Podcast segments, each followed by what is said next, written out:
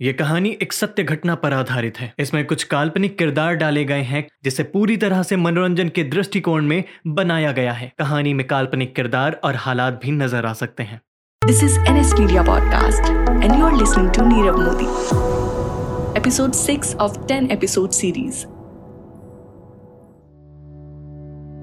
कहानी में अब तक हम जान चुके हैं कि कैसे मेहुल चौकसी ने भारतीय बैंकों को चकमा देकर और उनसे पैसा लेकर वो एंटीगुआ चला गया। ये तो मेहुल चौकसी की कहानी थी। अब वापस लौट चलते हैं नीरव मोदी की ज़िंदगी में। जब नीरव मोदी बेल्जियम छोड़कर आ गया था, तब ना ही वो एक सक्सेसफुल एंटरप्रेनर और ना ही उसे किसी भी वेस्टर्न ज्वेलरी हाउस के साथ काम करने का कोई भी एक्सपीरियंस था। वापस आने के बाद नीरव अपने एक दोस्त के पास उससे मिलने गया। अरे आओ आओ नीरव भाई कितने दिनों बाद तुम्हें देख रहा हूँ। कॉलेज के बाद तो कभी मिल ही नहीं पाया। हाँ बहुत ज़्यादा बिज़ी हो गया था यार। तू कैसा है? और घर में सब? सब अच्छे हैं। अचानक इंडिया कैसे आना हुआ? अब परमानेंट इंडिया आ चुका हूँ यार। वहाँ पर पापा का बिज़नेस काफ़ी लॉस हो गया है। तो अब मैं सोचा कि यहीं पर बिज़नेस की नई शुरुआत की जाए। हाँ ये तो तूने सही सोचा है। मैंने भी यहीं पर अपना बिज़नेस शुरू कर दिया। यहाँ बहुत ज़्यादा अपॉर्चुनिटीज़ है। हाँ यही सब कुछ सोच कर मैं भी आया हूँ। वैसे तू डायमंड का ही बिज़नेस करेगा या फिर कुछ और? देख अगर सच सच बताऊँ ना तो अभी मैंने कुछ नहीं सोचा है कि आगे क्या करना है। बस मेहुल मामा के साथ मिलकर कुछ काम सीखना है और मैं ज़्यादा कुछ सोचकर नहीं आया हूँ। कोई बात नहीं मगर अब ये सोचने में ज़्यादा वक्त मत ले और जल्दी से डिसाइड कर कि आगे अब तुझे क्या करना है और जल्दी से अपनी नई शुरुआत कर। हाँ यार तू सही बोल रहा है। वैसे तू अपने मामा मेहुल के साथ क्यों काम कर रहा है? तेरे चाचा चेतन भी तो है इसी बिज़नेस में। और तेरे पापा ने तो कितने वक्त तक उनके साथ काम भी किया है ना? तो उनके साथ भी तो तू काम कर सकता है। हाँ कर तो सकता हूँ मगर ना करने के भी कई कारण हैं। कैसे कारण? यार चाचा एक तो यूरोप में है और साथ ही साथ उनका और मेरा कुछ खास जान पहचान नहीं है और ना ही मेरी कभी उनसे ज़्यादा बात हुई है और ना ही कभी उन्होंने कोशिश की। तो भला इस हाल में कैसे मैं जाऊँ उनके पास? वो तो सब जानते ही है ना मगर वो चाहते तो वो खुद मुझे अपने पास बुला सकते थे। मगर उन्होंने ऐसा कुछ किया ही नहीं। इसका मतलब यही है ना कि वो मेरे साथ काम करना पसंद नहीं करते। और मैं भी किसी के साथ कोई भी ज़बरदस्ती करना नहीं चाहता हूँ यार। चल कोई बात नहीं। मगर तूने भारत क्यों चुना काम करने के लिए? वही बेल्जियम में भी कर लेता ना कुछ अच्छा। तेरा तो वहाँ सब कुछ सेटल था ना? हाँ सेटल तो था। मगर यार, बेल्जियम और इंडिया में ज़मीन आसमान का अंतर है। भारत अब लिबरलाइजेशन की ओर है और मुझ जैसे नए व्यापारियों के लिए बहुत अच्छा है ना। मैं इस मौके का फ़ायदा उठाना चाहता हूँ यार और यहाँ पर मामा है और वो मेरी मदद करेगा। चल ऑल द वेरी बेस्ट मुझे पूरी उम्मीद है कि तू कुछ अच्छा ही करेगा। और भाई, कभी भी किसी भी तरह की ज़रूरत हो ना, मुझे याद ज़रूर करना। और हाँ मिलते रहना यार।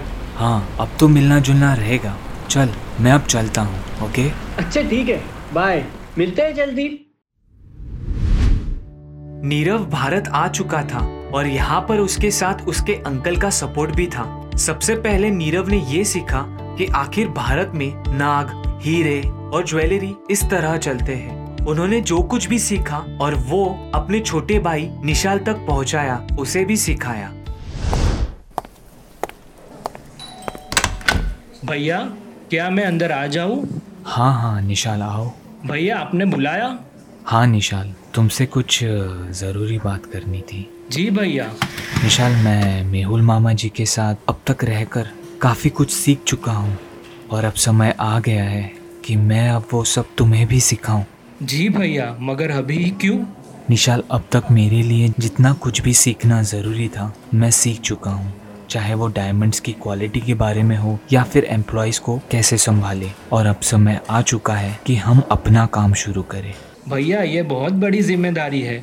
क्या हम अभी तैयार हैं? हाँ बिल्कुल। हम तैयार हैं और जल्द ही हम अपना खुद का ब्रांड शुरू करने वाले हैं। मुझे तुम्हारे साथ और मदद की बेहद ज़रूरत होगी। जी भैया मैं आपकी पूरी मदद करूँगा और हमेशा आपका साथ दूँगा।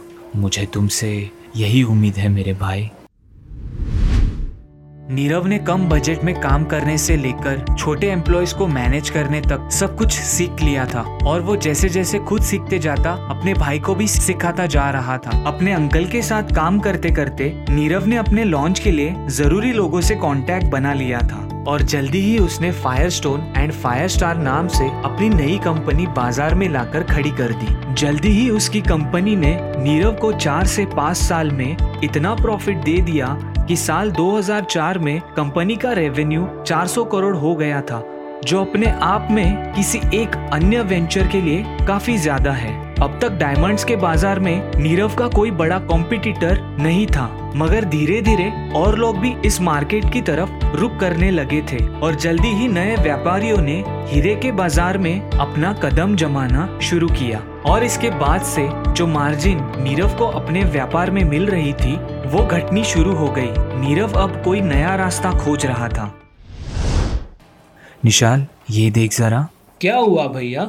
ये एक नया डायमंड ऐसा लग रहा है और लोग इस चीज़ के बारे में पैसा लगा रहे हैं। रोज़ अखबार में मुझे नया ब्रांड नज़र आता है। हाँ भैया ये बात तो सही है। और हमें अब लॉस भी हो रहा है। पहले जैसा बिज़नेस कहाँ रहा है अब? हाँ मैं भी देख रहा हूँ। ये सब और इसके लिए मैंने सोचा है कि अब हम मैन्युफैक्चरिंग और डिस्ट्रीब्यूशन दोनों में अपना काम शुरू करेंगे। ये तो बहुत सही आइडिया है भैया। इस आइडिया के बाद तो हमें किस पर भी डिपेंड नहीं होना पड़ेगा। हाँ बिल्कुल। और जो लोग बीच में से हमसे प्रॉफिट कमा रहे थे उनके पैसे भी हमारे पास ही रहेंगे। साल 2005 में निशाल वो सारे फाइनेंस की स्टडी तुमने कर ली है? जी भैया मैंने सारे डॉक्यूमेंट्स को अच्छे से रीड कर लिया है। वेरी गुड अच्छा अब एक काम करो वो रिटेल वाली फाइल्स भी मंगवा लो। रिटेल क्यों भैया?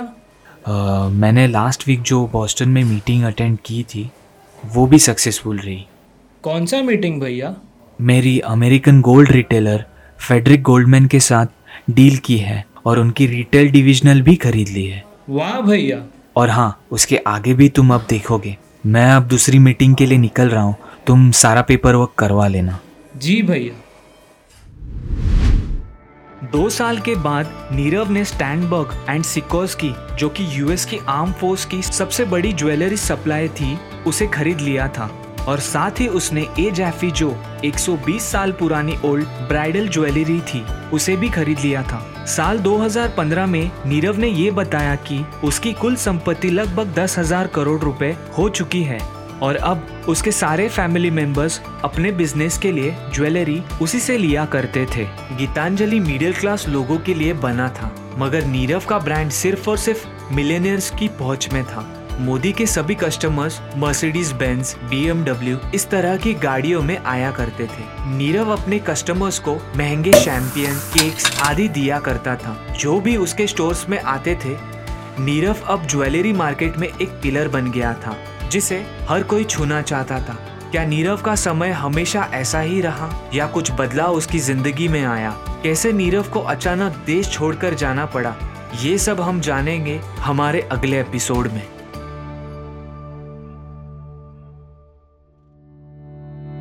Thank you for listening to N S media podcast Nirav Modi episode six of ten episode series a written by Tusharika Sharma narrated and sound design by Mohinder Rathore Subscribe to our channel on Ghana app or wherever you listen to your podcast. For feedback, mail us on nsmediapodcast at the rate gmail.com. Keep tuning in on every Friday for new episode.